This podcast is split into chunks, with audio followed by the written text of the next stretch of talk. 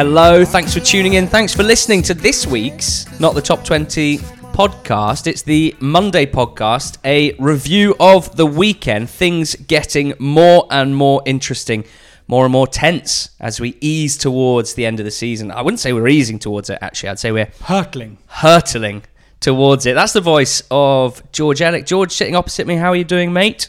Yeah, I'm okay. I'm all right. Are You were at the Valley this weekend, uh, Charlton Hull, quite an important game, which you're going to tell me all about later on. But we are going to start at the top of the championship because we've got new leaders for the first time in a while.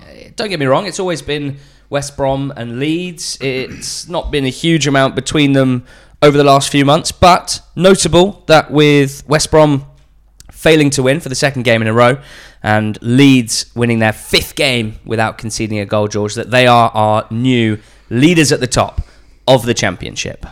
Yeah, no one can argue with that fact. It's fair to say. Uh, amazing to think back. The last goal that Leeds conceded in the championship was that one that we saw live at Griffin Park, where Kiko Casilla let the ball roll under his foot. And the uh, criticism for Casilla, then the criticism as well for Marcelo Bielsa, uh, has faded off into the distance. As now Leeds rampant in victory. I mean, I, I said uh, on on Saturday on Five Live, um, I think it was on Football Daily that it's another game where they won they won the match 2-0 but 2-0 isn't the scoreline that reflects the dominance that they exerted i think the only game um, in that run where you can really say that they put a team to the sword was Hull, which they won 4 0. But if they'd won all of these games 4 0, it probably would have been fair. Uh, a brilliant, brilliant goal from Luke Ayling um, made all the better when you see that he scored pretty much a carbon copy in training the day before. So look out for that video. But he's a player who is the latest in a long line of players who who's just the the ceiling for their career. I mean, if where before Marcelo Bielsa came in, I don't think anyone could have predicted that Ayling would become as good a right back as he is now. And yet, you know, I'm looking forward to seeing him probably being a Premier League fullback next season because what he can do on the ball, his energy off it, and he's now added a, a scoring touch to his game, including the spectacular like that volley on Saturday.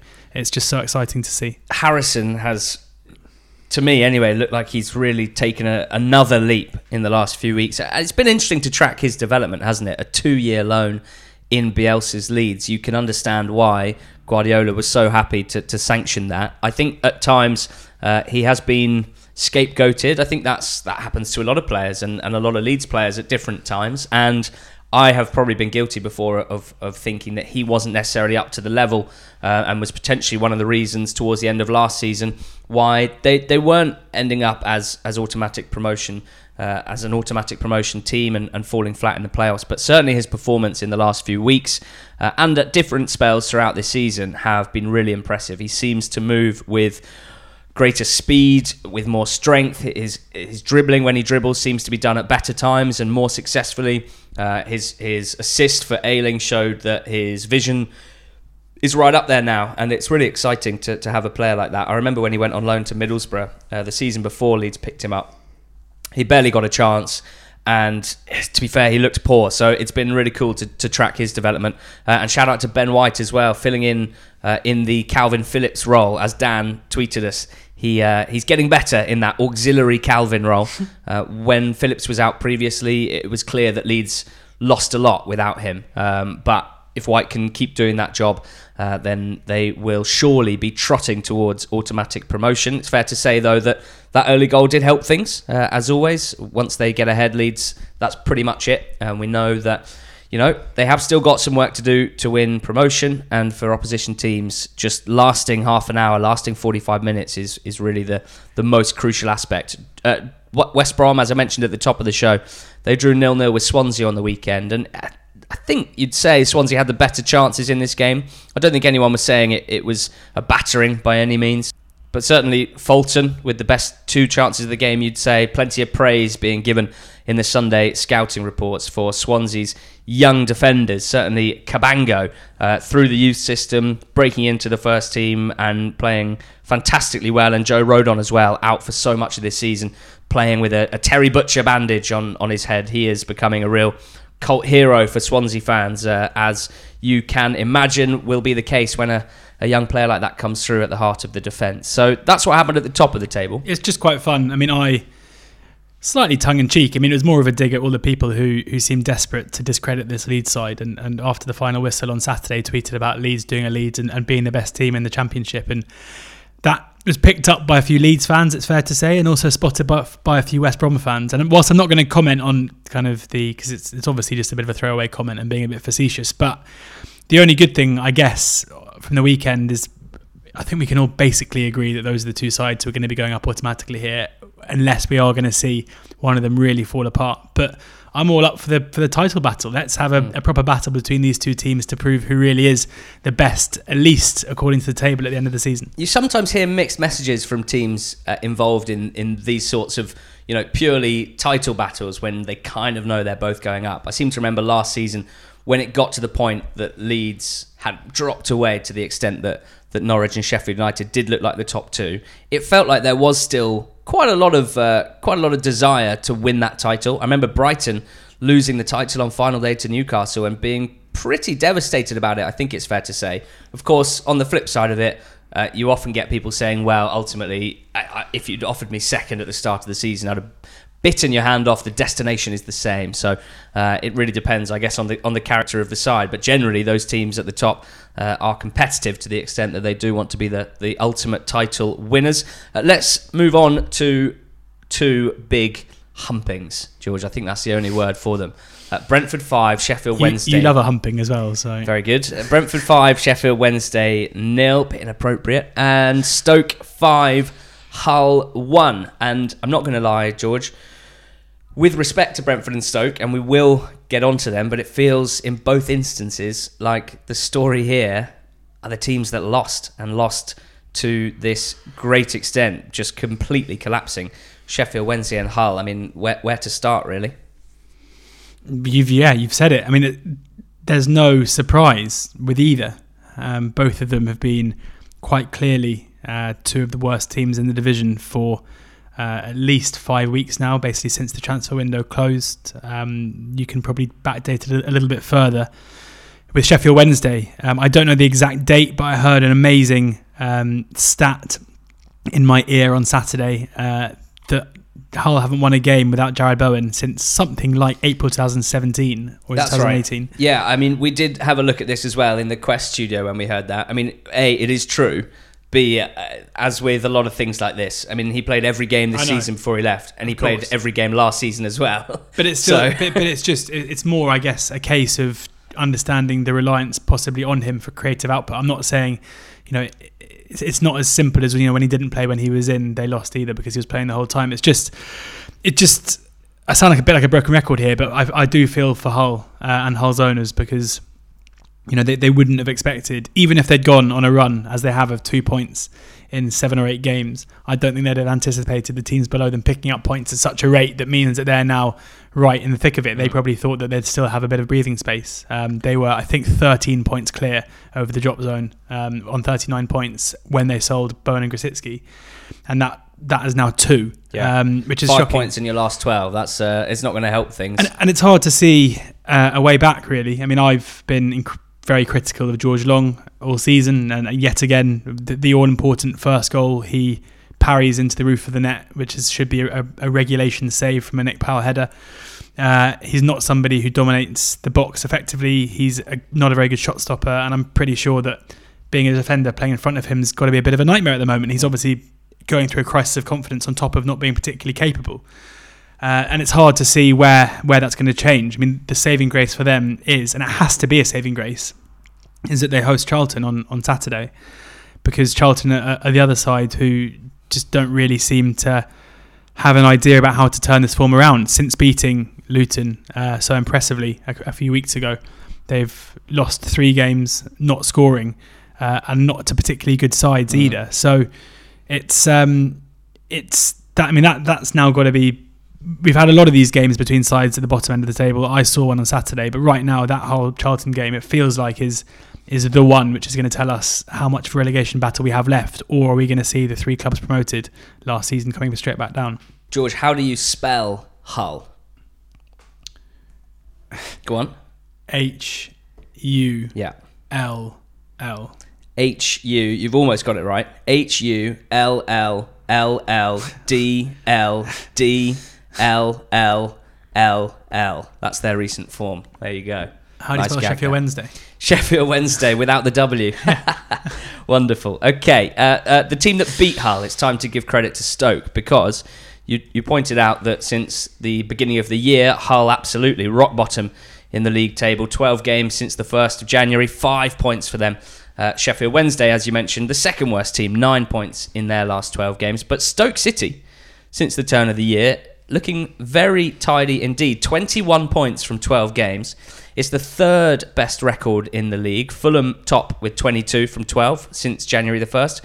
Derby, Stoke, and Wigan all have 21 points. Brentford, Leeds, Forest have 20, and West Brom 19. That's the top eight teams. Stoke very much among the conversation. And I must say, I was very tickled by our friend on Twitter, Sussex Stokey, who tweeted us earlier to say, has Michael O'Neill made Stoke good purely to make everyone predict a high finish next season and to be made to look like idiots again? I took that as a, a completely legitimate dig at us because the two seasons since they've been down, we've been pretty high on them pre-season and they've uh, they've let us down somewhat. But uh, you can you can see his point. Uh, Pete Smith tweeted to say Stoke hadn't scored three times in a game for 88 matches before Michael O'Neill was appointed, and they've done it six times in his first 22 league games. Loads of positives, especially surrounding the performances here of Nick Powell, who is fit and thriving. Just such a talented, such a skillful player. Something that has been no secret for a few years, but just the very fact of him being available,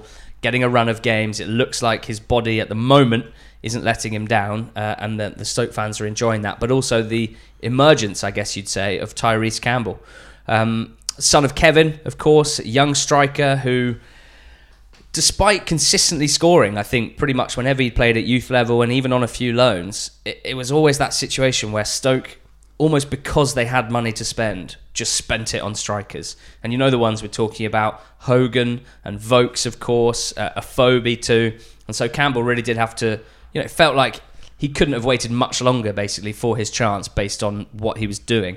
Uh, and it turns out he has stepped up to, to senior football very well. He's got a nice mobility about him, a good bit of skill, um, decent size, and a, a banging left foot. So not much not to like at the moment uh, about Tyrese Campbell, and, and not much not to like about Michael O'Neill's Stoke. I mean, the funny thing is, you know, they're 17th. They're only two points above the relegation zone. So a bit like Huddersfield, who have improved so much, a bit like Wigan, who are, as I mentioned, the third best team in the league in 2020.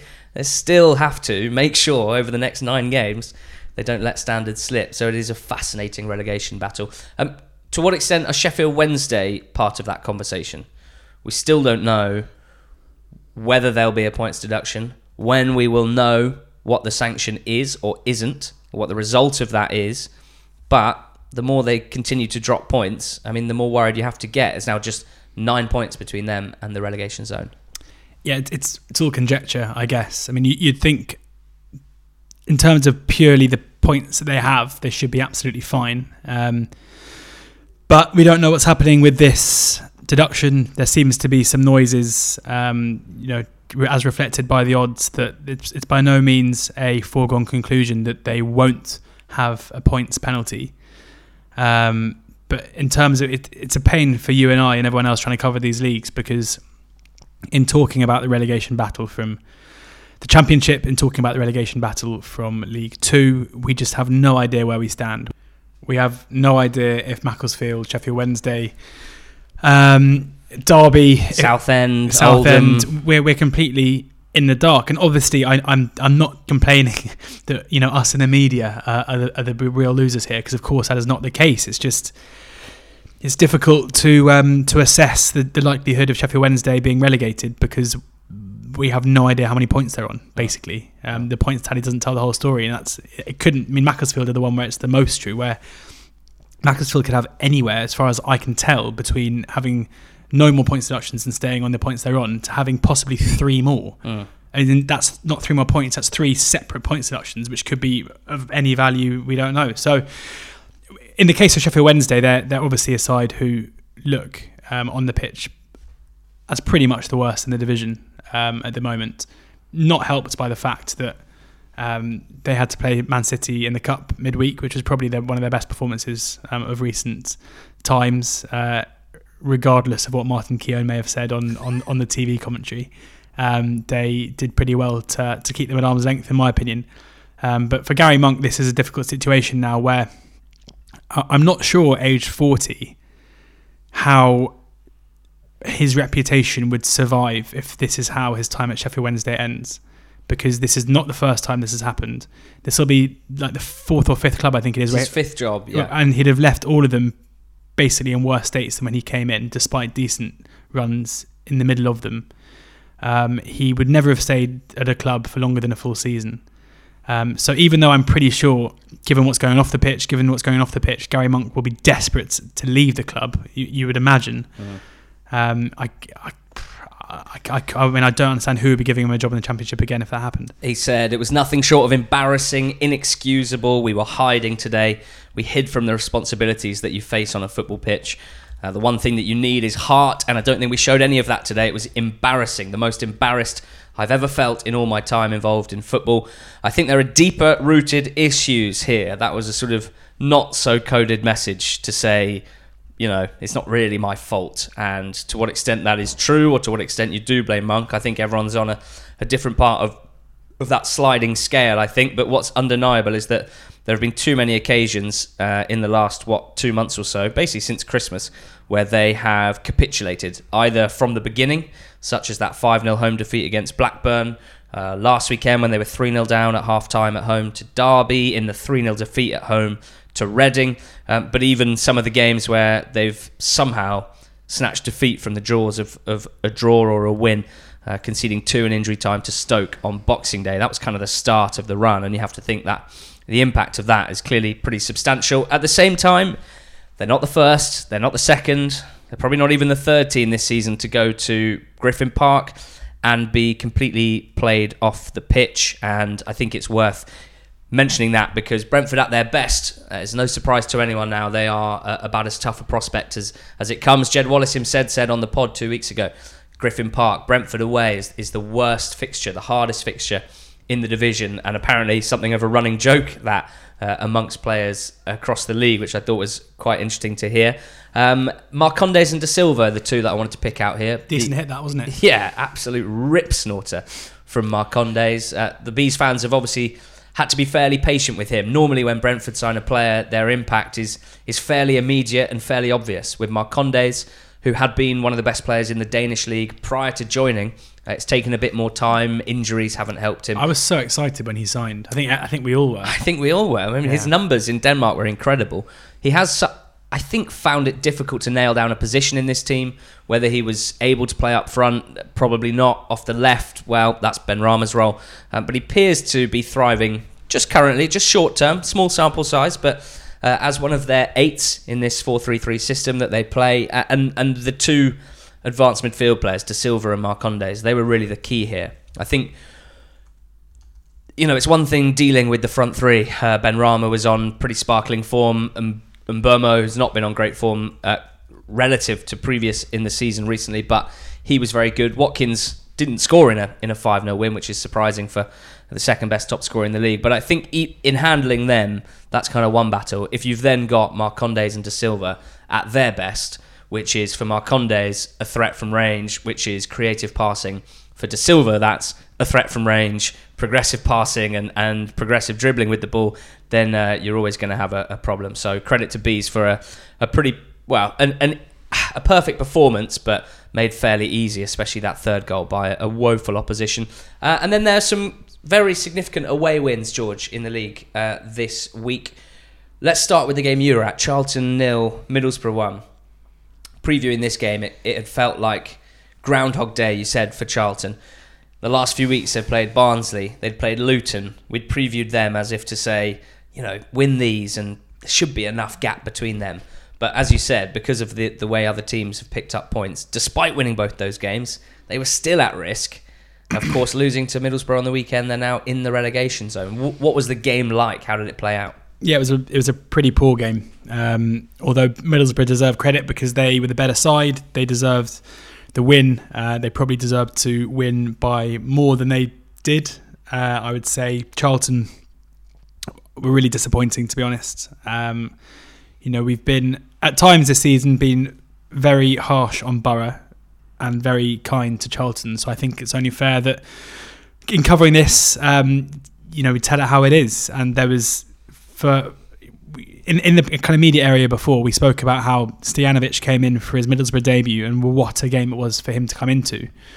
And I was telling anyone that would listen how it was classic Woodgate to take a player who's performed very well, a young player who's been, you know, I would say, come into a very difficult situation with their key player Darren Randolph leaving in in, in pairs, and he's been very good and he's deserved to keep his place. So for him to be dropped for this massive game after a an incident where you could argue that he was maybe at fault for the Lewis Grabban goal, but Jonathan Woodgate came out came out afterwards saying it was a blatant foul. Well, you can't have it two ways, Woody. Either either it's a foul and it's not your keeper's fault, or it's your keeper's fault and it's not a foul. The fact that he dropped him for the game suggested that he wanted to take him out of the firing line or had lost faith in him.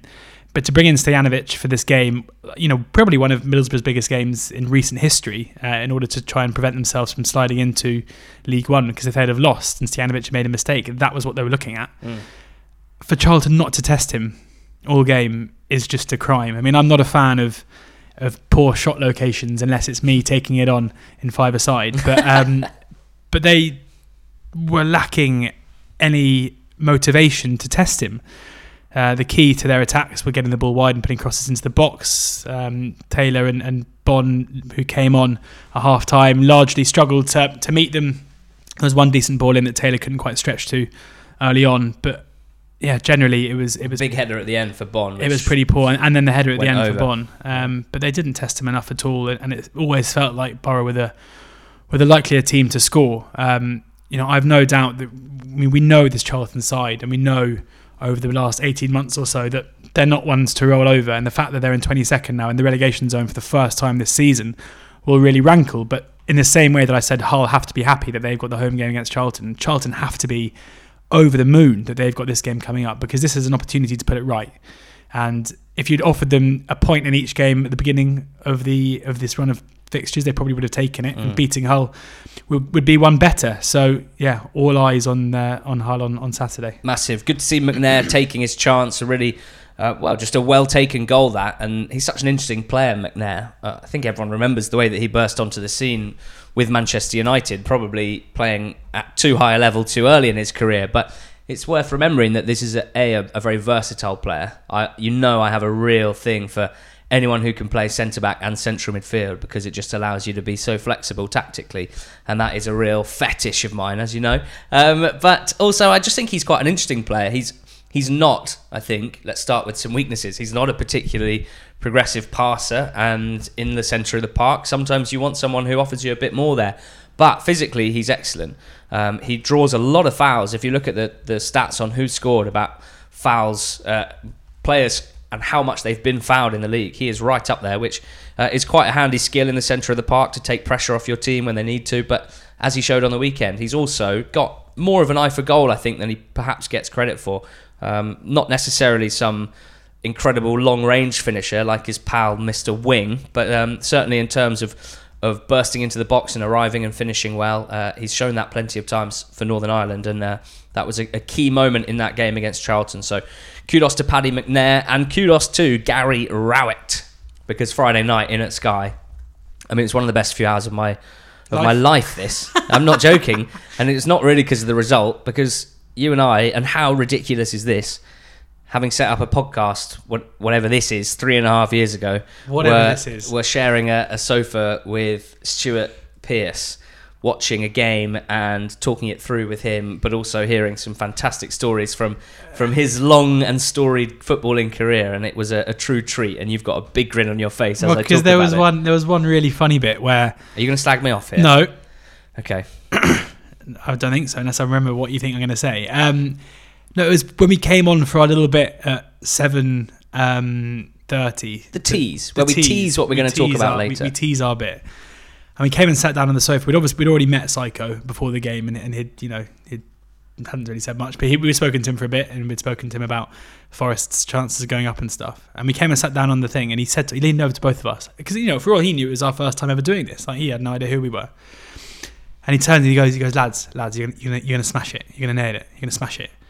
And we were like, ah, cheers, cheers, cheers, Psycho. And then, A leader. and then he just turned to Keith next to us and goes like, look, I've told them that to build them up. If they screw it up, I'm gonna batter them. yeah, it was excellent. Just such an entertaining few hours that, not least because Millwall's first half performance was sensational. Uh, a tactical masterclass by Gary Rowett.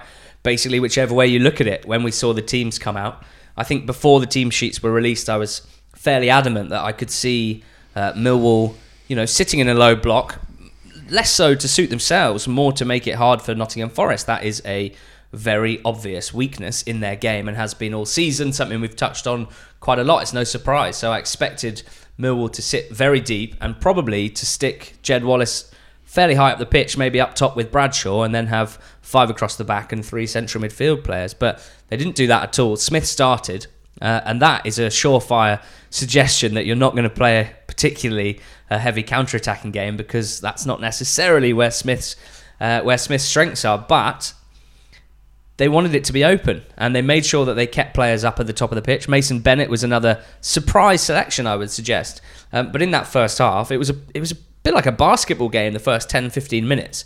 I don't think it really suited Forest, although they would have been at least happy that there were a few more gaps at the back. But once Millwall took that first chance, uh, that was pretty much game over. They they made sure they didn't get caught out with the ball at the back. They started going a bit longer after they'd gone ahead. They tried to hit the space and, and, and get Wallace and Bennett to buzz around and, and be a nuisance and take the ball into those wide areas. That's what they did. And um, in Malumbi supporting and Smith in the middle, they've got they had targets to aim at. So um, you know, I always think it's not worth getting carried away here based on one result, but certainly in a single match, analysing that game, it was hard not to be very impressed, both with Rowett, uh, the way that he approached that game, and also uh, the way that his Millwall players carried that out at the back. They were very, very solid, and it, it felt like in the second half, it was sort of John Bostock shooting from range, um, and Forest not particularly creative in the second half, even when 3 0 down. So uh, cl- clearly, work to do there. Um, that's that's not a surprise. Work to do potentially, George, for Preston as well. Something of a surprise result, a bit like that Millwall win, was QPR going to Preston, who have been so strong at home this season, going down to 10 men at 1 all and winning 3 1. Queen's Park Rangers, for me, they're still a up for a laugh team after we did our categories last week. But you're feeling a little bit stronger about them. I, I'm not feeling stronger. I'm just telling you. We, so yeah, we, we had this conversation on the way here, and I was saying that you cannot, you can't rule out QPR being in the conversation for Mm. a playoff spot. I don't think they're going to get there. They're currently in 13th position in the bottom half of the division, right? But they're six points off the playoffs. Mm. And we, you know, anyone who said that Blackburn or Swansea are currently, you know, don't have a chance of going up would be laughed at, rightly so. And they're three points behind them. So I, I don't, you know, if, if you were to tell me that Reading, then I'd be like, yeah, I think you're being a little bit over. Um, That extra Oh, two oh. points making all yeah, the it difference. does. Yeah, Okay. exactly. Well, otherwise, where do you draw the line? I don't know. Exactly. But six points in nine games is ridiculous to, to say that they're out of it. If you look at the top end of the table, where it's harder to pull away. You've got Leeds and West Brom who've pulled six and seven points clear of, of the team in third Mm. In half of that space of time. So I don't think it's going to happen. I'm not telling you it's going to happen, but Gone very red in the face. because I'm angry. Because, but yeah, I mean, and they're they're a side who currently are in very good form, and they're a side who have also just beaten uh, and taken points off the team that they're all trying to chase down. Um, I, I I don't think they're going to do it. You can't rule out any team that has Bright Osayi-Samuel and a Berry Easy at this stage. Yeah, exactly. Uh, and it was another fantastic finish from from Eze, who continues to to play very well. Indeed, um, they've got winnable games coming up. If you look at their next few fixtures, they've got I think in their next five games they've got to play Barnsley, Charlton, Borough, uh, Wigan, and Sheffield Wednesday, and Luton. I mean, actually going through it, they've got the easiest running I've ever seen. uh, so uh, maybe they will do it. QPR for the playoffs. Well, uh, less positive, I think you have to say about the team that they beat. Albeit Preston are still in that sixth spot, but you can understand why fans not thrilled with that second half performance against ten men. Um, not a great place psychologically to be in when you have sixth spot and you have, as you've mentioned, six or seven teams sort of coming for you, so to speak. But this Preston defeat really adds fuel to that question that a lot of people are tweeting us, and we're asking ourselves who wants sixth spot? Who is actually going to get sixth spot? Because Super the way when you see Preston play like that, you know, it's it's as I as I keep saying, there's so many flaws to these teams. Interestingly, Neil Warnock on Quest George saying he thought Cardiff are very well placed. Now, of course, he has spent time literally building this Cardiff team, so it might be that he he has a bit of bias towards them. But you know, he did make the point that they're in pretty strong nick. That I think that the poor start to the season might be deflecting people's gazes from the fact that they have been pretty good under Neil Harris uh, and that they're not too far off the playoffs. So this 2 0 win at Barnsley, which, as we know, is, is something of a banana skin uh, away at Oakwell. But many teams, if they can keep Barnsley at bay, they know that in the second half, when the game opens up a bit, they will get chances, and Cardiff managed that game really well. A strong, comfortable 2 0 win in the end, and they're in pretty good position. A uh, couple of quick ones to touch on. Uh, shout out to Reading FC beating Birmingham 3 1. Birmingham unbeaten in 10 before that game. Uh, but Reading went there, and again, certainly this was a, a second half performance to be proud of for Reading, uh, but it also was a, a, bit of a confounding one for Birmingham fans who have been used to their team playing rather well recently, and it, it, kind of felt like they ran out of steam a bit. But it was certainly an impressive second half. Uh, Méïté on the score sheet, Pele scoring a lovely goal for Reading. Uh, it was Andy Yiadom, who is consistently one of my favourite players uh, in this Reading side, up and down the right wing, um, completely tireless, and he's just one of those guys. He's so he's just so good defensively, just solid, unspectacular but good.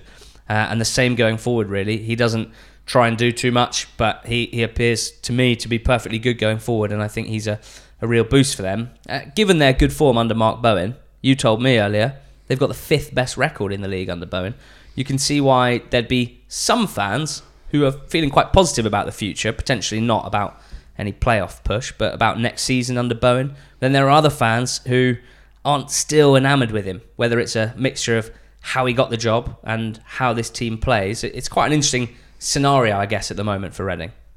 Yeah, there's a bit of irony there that they've got a manager who's turned them into supposedly, according to points, at least the fifth best team in the league, and they're you know, which is where they seem to think they should be. But there's still some rankling uh, about the way he manages the club. I think the issue is seemingly his. I mean, there's a few things. It's how he got the job has quite clearly clouded the, the, the judgment of some people, and they should be put to one side because it feels like they're never really gonna uh, gonna support him. But it's more, I think, the the style uh, of, of, football that he's looking to play, the way that he sets up his team. Uh, it's all seen as being fairly negative um, it seems to me like Reading are a side who, when it doesn't go right, Bowen comes in for a lot of criticism, and when it goes right, he doesn't necessarily get much credit. Uh, this weekend being a real example of that, where at 1 0 down to Birmingham, when they weren't really troubling the hosts at all, there was a lot of noise on social media, a lot of noise generally about this is you know so negative again. When why aren't we going forward? Why aren't we attacking?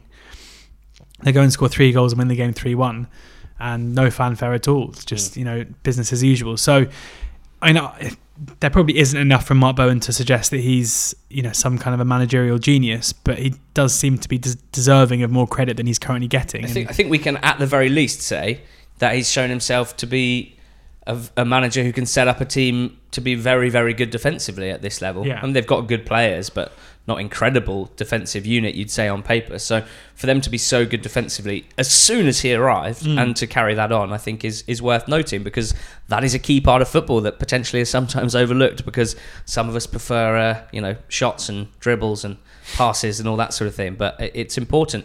Uh, shout out to Dom Sibley. Could be the new superstar in the championship, guys. I think I hope you've all seen his goal. It was on Sunday. Derby thrashing Blackburn 3 0. Sibley very much the story um, bursting onto the scene, I think it's fair to say. They've got a crop of ridiculously talented young players. We've now seen uh, four of them, Bird, Whittaker, and, and Knight as well, uh, move into the first team, and, and uh, that's not to mention Bogle, who's still only 20 odd. Uh, he has established himself, and Sibley looks like the, the next the next one off the rank, uh, an aggressive version of Will Hughes. I heard him described as, which I liked, and there was certainly a lot of power and aggression in that shot that flew into the top corner of the net. Black uh, Derby, an interesting side at the moment as well. Like so many teams in that middle portion of the league, just five points off the playoffs, and seemingly in, in some pretty good nick. So certainly another team to keep an eye on. Uh, lastly, shout out Simon Sluga in goal for Luton. Uh, a sensational save at the end to keep it at nil nil in that game against Wigan. Um, a lot of good saves made by a lot of goalkeepers this week, but I was pretty negative about Sluga for large swathes of the first part of the season. So shout out to Sluga because he seems to have bounced back well after. It feels like this is the credit where credit's due podcast. yeah, it does. That's the title of the podcast. Um, and there we go. Uh, moving on to League One, and we'll start George by just touching on uh, a really in-depth piece on the Athletic, uh, classic Athletic deep dive. It was written by Simon Hughes and Greg Evans.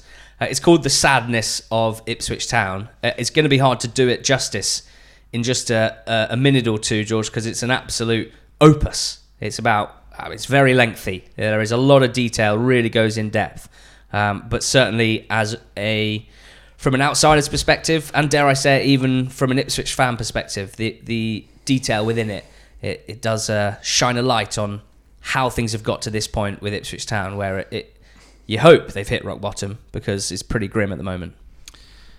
Yeah, uh, the the headline itself it's only five words, but it speaks a thousand words, doesn't it? Um, and then you've got a few thousand words beneath. uh, but it's you know they're a club who it's kind of hard to to watch uh, what's happening there. To be honest, um, you know Simon and, and Greg talk in the piece about the way that Joey Barton in you know ahead of the head of their games, he's just kind of poked the beast mm. in a mm. way, you know, po- you know, poking a wounded animal in order to try and get a reaction. Um, it's it, it's it's so desperate, and then the detail into into Paul Lambert and, and the contract that he signed, which raised a lot of eyebrows, uh, where yeah, it transpires it was in the offing.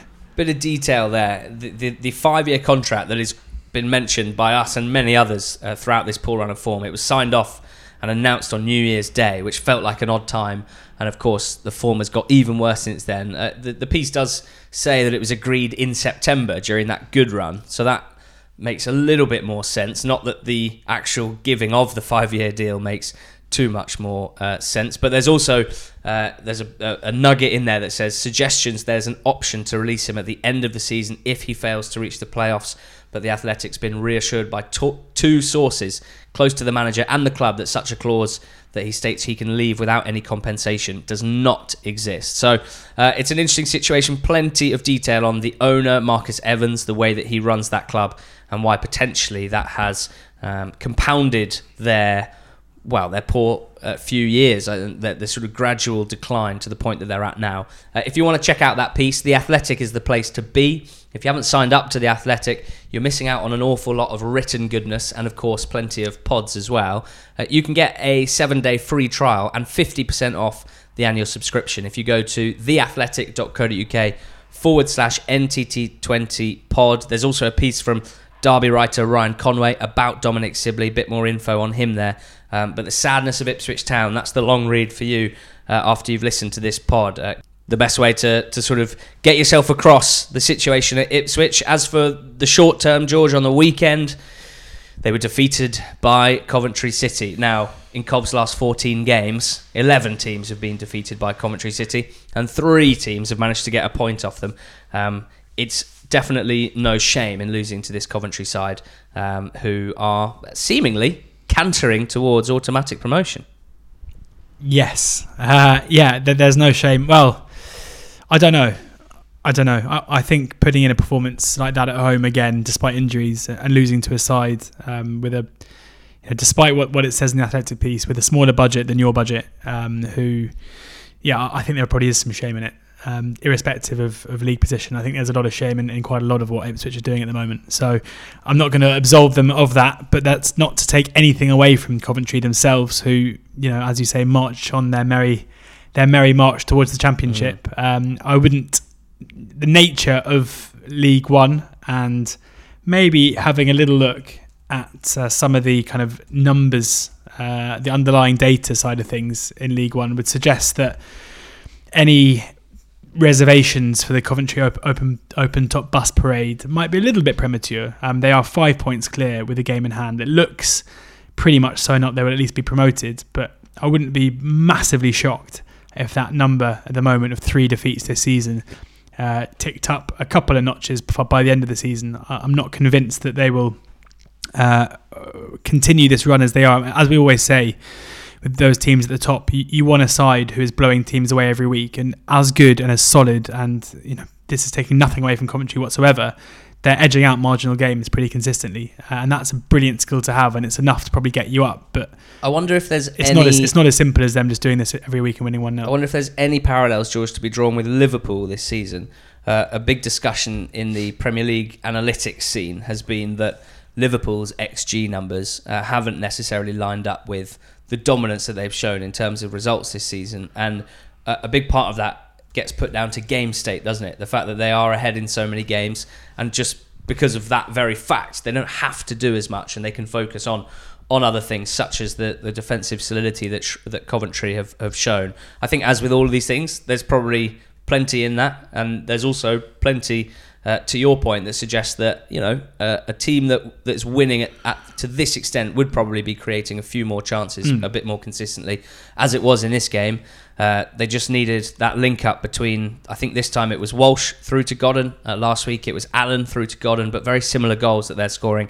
Um, they have only conceded 14 goals in their last 20. So, regardless of chance creation, that's going to put you in a pretty good spot. And, and that's the key thing here is that if you if you look back at, at Mike Holden's Fox punter ratings that we use, um, he has Coventry towards the bottom for both the last four games and the last eight games. But the XG against is fairly low in both. It's, it's 1.04 in the last four, it's 0.91 uh, in the last eight against Ipswich. So those those figures were before the weekend. Against Ipswich, looking at um, Ben Mayhew experimental 361's plot graph, it was 1.1 to Coventry and 0.3 to Ipswich. So even though they took the lead after 15 minutes, Ipswich created very little. So even if Coventry aren't creating loads of chances, they're still restricting the opposition to very little. So when you've got a five point lead and a game in hand, you know if you keep how many how many games are there left? Nine. If you Mm. keep five clean sheets, you're promoted. Yeah. and and at the moment, teams are finding it very hard to score against them. Um, all I'm saying is that there probably will be a couple of games based on those numbers where they're not going to win, even if they have created the better chances, even if they've frustrated the opposition, they're going to concede a couple of goals. But you know, it, it- hopefully for Coventry fans, it'll be too little, too late. And um, yeah, and as I've said many times, Mark Robins surely the, the manager of the year in the in, in the three leagues, given what he's done and given the expectations at the start of the season, especially with the issue with the stadium. Yeah, tough to argue with that. Uh, in terms of the picture at the top of League One, well, Sunderland drew late concession of an equaliser at home to Gillingham, which will really rankle Phil Parkinson and the fans. Uh, Fleetwood drew as well at home to Blackpool. Neil Critchley's first game as Blackpool boss. Uh, very positive, in, certainly in terms of defensive structure. Wycombe didn't play, and they've dropped out of the playoffs in eighth. But between Peterborough on 59 and Wycombe on 59, there's now five teams on that number Peterborough, Sunderland, Portsmouth, Fleetwood, and Wycombe, uh, with Peterborough and Sunderland having played a game more. And there's a team just above them, George, on 60 points in third place, Oxford United, coming from two down against Shrewsbury. Talk me through why Oxford found themselves 2 0 down against Shrewsbury, because that is a concern for me, I Why are you say. focusing on that? well, Uh, it's a concern. I think yeah, it, it definitely is. shouldn't just focus on the outcome. Let's focus on how we got there. It definitely is. It definitely is a concern. But you know, you need a little bit of luck in these uh, in these situations. Um, I quite enjoyed following the coverage from some uh, from some of the local press in uh, in, in Shrewsbury, who seemed to. You know, Sam Ricketts said "wow" for the uh, for the red card, um, and said he, the player got the ball. I mean, that is just.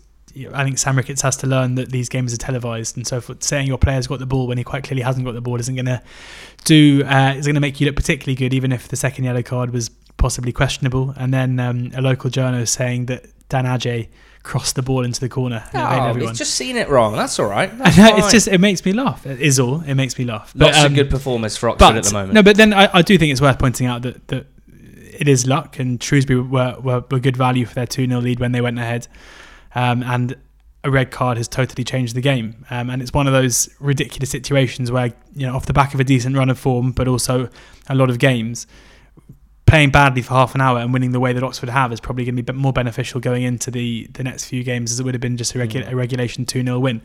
Um, but as much as I'm enjoying the fact that Oxford are third, it doesn't really matter if you're third to if you're fifth or sixth or seventh at the moment. It's more much of a muchness because eventually the uh, it's just going to be where, where the scramble ends um, on the uh, second of Feels May. a bit like musical chairs, doesn't it? There was another game between two of these teams. Peterborough wiping the floor, you have to say, with Pompey this weekend. Now, we previewed this both on Going Up, Going Down and on the betting show, so I'm sure plenty of people will have heard our thoughts.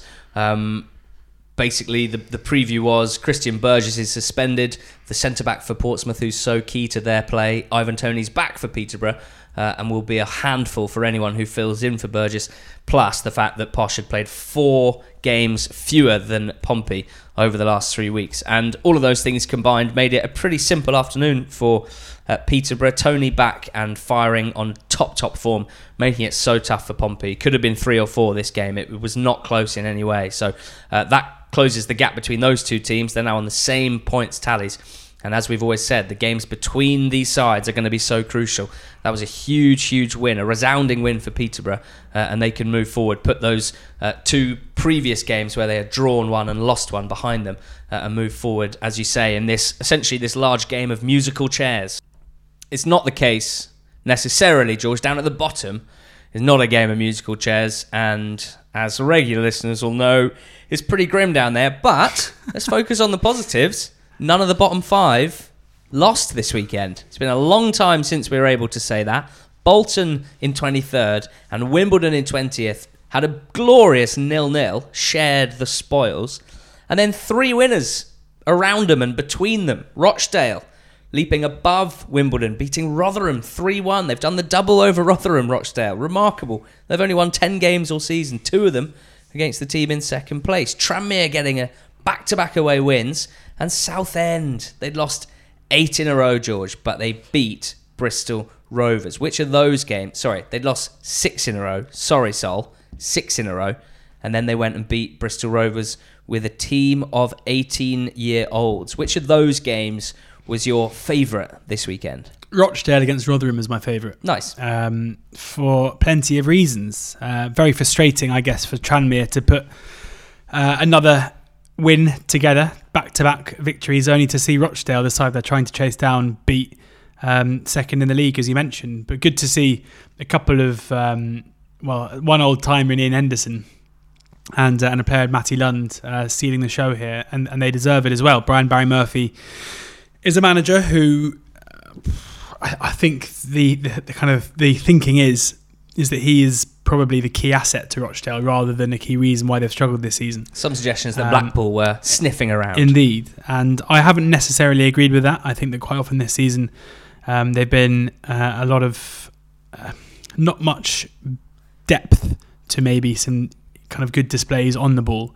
Uh, but this was a really good win against a, a very tough to beat side on a horrible pitch, uh, and a very big win as well. Because if they had lost this game with Tranmere's victory, they Mm. would have been sucked right back into it. But now they still look like they have that little bit of breathing space above the bottom three. Yeah, seven points at the moment Yeah. for Rochdale. I think you could basically remove any discussion about anything that's happened in Rochdale's season, and if it finished today and they survived relegation after another tense battle, but not quite as tense as last season, played against Manchester United at Old Trafford and took them to extra time in the cup. And sold a youth team product player for one million quid plus presumably some add-ons. You'd say it's another season very, very w- well done for, for that side, but still a bit of work to be done. They went a little bit more direct by all accounts against Rotherham uh, and caught them by surprise, I think, to a certain extent. Clearly, Rochdale's defence has not been good enough this season 57 goals conceded, but they held firm against this Rotherham team who had previously been in such good form, but they are now on well, a three game run without a win. They've only won one of their last five one win, three draws, one defeat. Certainly nothing to start kicking and screaming about, but certainly something to keep an eye on. And Southend, I mean, yes, it was against this Bristol Rovers side who are in absolute freefall, who are basically playing as if they are uh, as bad as Southend, as bad as, as Bolton in terms of points that they've picked up since Christmas. But at the same time, uh, Southend side with so many youth team players that it seems like a new one pops up each week. This week, uh, it was Egbury who scored the second goal, who looked really lively by all accounts. He's tiny, he's so young, but he's impacting games at League One level, and, and it's remarkable the conditions that Sol Campbell is working under at the moment. Um, it's it's not easy enough to say, oh well, they'll be fine in League Two next season if Sol stays, because we've got no idea what that team will look like and what and, the. And what we're the, also learning pretty quickly that teams who do come down don't necessarily fare as well as you'd think. I mean, we've got a couple of decent sides who came down in Mansfield. Sorry, not in Mansfield, in. Uh, in Walsall, uh, who've you know struggled to really make an impact this season, in Scunthorpe as well, and even Plymouth, who you know got back up there eventually, started the season very poorly. So mm. I'd be pretty concerned about all these teams going down next season as to what they've got to look forward to in League Two. Absolutely. So let's focus on the positives then. And it's been a, a positive weekend for Southend. Great for their fans to see uh, a home win. Tranmere as well, as we mentioned, back to back away wins. This one at Accrington, previously at Shrewsbury. Bit of life in the old dog yet when it comes to Tranmere Rovers. Sounds like Clark and Ellis were the heroes at the heart of the defence. An Accrington team that had the majority of the ball, that probed and probed, got a fair few shots away, but Ellis and Clark holding firm. And James Vaughan, uh, you know, it was a slightly bizarre January edition. More the fact that Bradford were happy to let him go than than the fact that Tranmere wanted him, but a crucial goal for him as well early to put them ahead and a lead that they held on to. So it's not all done. Tranmere are the ones who need to keep winning, and it's easier said than done when you are uh, a team that has struggled for most of the season. But Tranmere are the ones who could could put pressure on most likely Wimbledon or Rochdale. MK Dons, having had a good run, haven't won in their last three, so they need to be quite careful as well. Uh, in the midst of League One, we mentioned a few teams who are up for a laugh, basically, with nothing to play for. Lincoln and Burton playing out a textbook up for a laugh derby. 3 2 this one, 2 all at half time, with Lincoln having come back from behind twice, nicking the winner. 3 2 win. Uh, and a shout out to Darren Moore, the loan whisperer. Jacob Ramsey, who is highly rated youngster, part of the England youth setup on loan from Aston Villa. Yet another team trusting more uh, with their loan players on their first loan, and, and Ramsey has three goals in six games since he joined. He scored the winner against MK Dons. Top of League Two, George. What's the story there? New leaders. Well, new leaders. Talk to me. Crewe are now top of League Two uh, after taking their chance in a 3 1 victory at home to Stevenage, while Swindon stuttered, uh, let's say, at home to Forest Green, put in a pretty poor display uh, I think we'll excuse them for that given how good they've been uh, as of late. But losing 2 0 to Forest Green, uh, they still have a game in hand on all the teams around them, both them and Cheltenham in fifth on 36 games, everyone else on 37. So if they win that game in hand, they'll still have a three point uh, cushion to Crewe. But as it stands at the moment, as you say, we have new leaders in David Artell's team. Yeah, and to be fair, their the sustainable the sustainability of Crewe in the last few months has been something to behold. I mean, look, two draws before their win against Stevenage on the weekend, and a classic one. We say every week stuff like this. A classic one, not to get carried away about beating Stevenage at home, but doing the business as you said. Uh, remarkable backs to the wall performance by Forest Green at Swindon, riding their luck at times, but also it wasn't a complete smash and grab. When I I had this one on at Quest, and every time I looked up, it did look like Swindon were on the attack in the final third, but they struggled to break through. And there were a few moments where Jerry, Late, Jerry Yates uh, lacked composure, I think it's fair to say. But what a sensational leap by Ebou Adams, by the way, for that headed goal. It was like an NBA player uh, posting that header into the top corner. Forest Green with two points in eight games before this. So obviously they'd go to the county ground where Swindon had the most absurd record against teams uh, below them, but not this time. Uh, Forest Green leaving with the win. This was one of those defeats where, understandably, a few Swindon fans getting a little concerned, a, a home defeat, frustrating performance, dropping off top spot, but. I'm here to say no need to be concerned, Swindon fans. That is official from me. Uh, you might have dropped off top spot, but of course on the same points as Crewe with a game in hand uh, and things are going to be just fine. Across a season, you're going to have these games. Every team has these games. You can ask uh, Leeds United, for example, in the Championship about those sorts of games. Walsall beat Exeter 3 1. Uh, Plymouth beat Macclesfield 3 0. Another one not to get carried away about, although George Cooper's individual performance looked amazing. With Exeter, George, this defeat at Walsall, I think we've we've come to learn, haven't we, that on their day Walsall can be a real match for any team. They also seem to have a lot of off days. I would say, on the flip side of me saying to Swindon fans, you'll be fine, uh, I would say I'm a little more concerned about Exeter at this stage. I mean, they're three points now behind Plymouth in third, but it's more about it's more about the way that they appear to be stumbling for me. Yes, but they put in a really good performance against league leaders Crewe in midweek. Um, so it's not a case of the performances falling off a cliff. Um, you know, we talk in glowing terms there about Crewe, but Crewe came away from the game at St James Park on Tuesday night as the team happy with a point.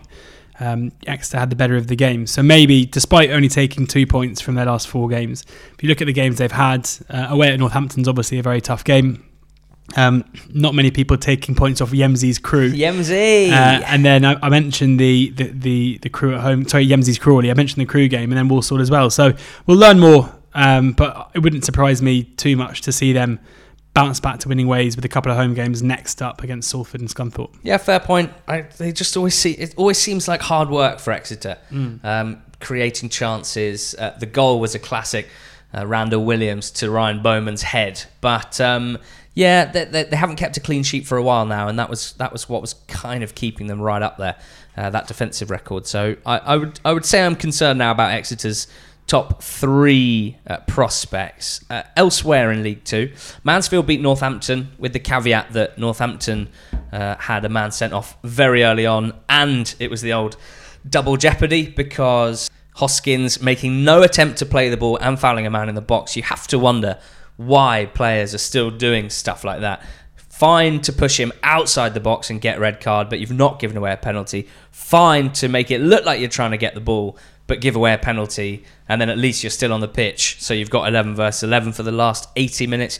Probably not ideal at all to go with the red and the pen option. Uh, Col U got a good win up at Carlisle. Kwame Poku at the double. One of them, one of the most fantastically deflected goals I've ever seen. If you haven't watched the Carlisle Colchester highlights, guys, go and have a look at that because Poku's second goal, just one of those sort of one in a million spinning deflections, which just carries it beautifully into the far corner like a like a spinning top.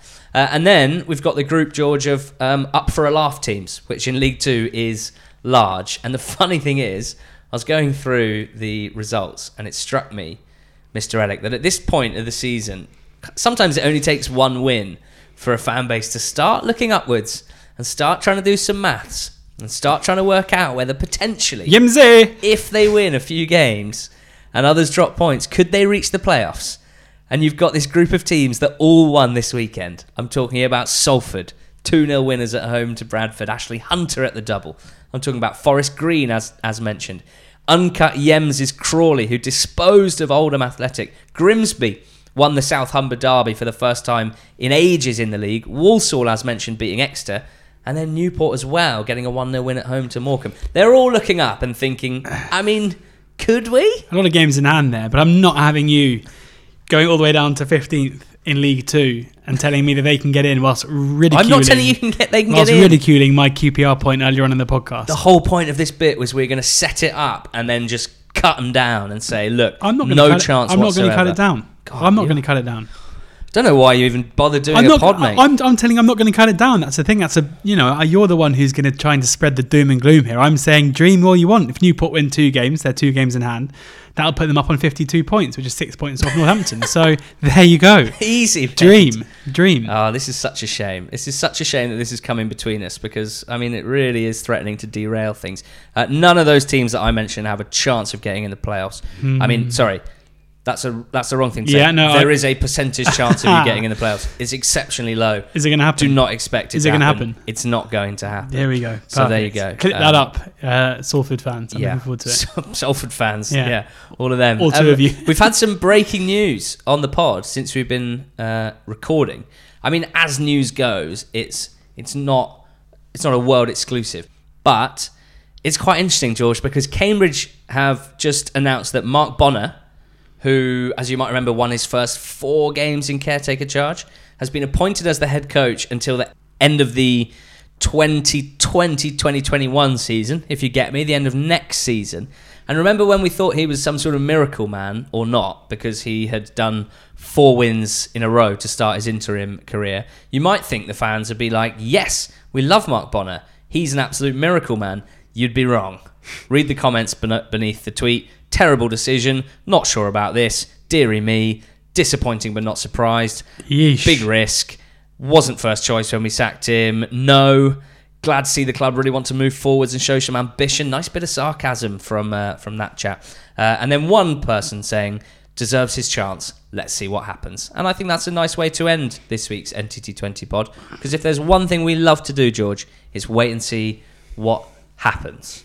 What's happening the rest of the week? What should people be listening out for, and what should they be watching? I don't know. Uh, we're on. We're live on Sky again on Friday. Yeah. Uh, for Brentford against Fulham. That'll be a good one. Fulham against Brentford, I should say. Any um, other podcasts we might do this week, George, that you could remind people to plug? This is what people do. remind people to of, plug. Remind people to listen to. This yeah, is what we, we, do at the end of the as pod. ever. I mean, I, I, assume everyone is now uh, subscribed to the Going Up, Going Down podcast. Well, if you haven't, then then you should subscribe to it. Yeah, because it's very good. And and otherwise we'll be at Cheltenham all week. Uh, you and I will both be there tomorrow. I'm I'm getting the rattler down this afternoon because I'm working there all week, but fingers crossed that we're lucky and I guess we'll probably post a couple of photos of us there tomorrow. You don't need us to say it, but just in case you do, stay safe, wash your hands. We'll talk again later on in the week.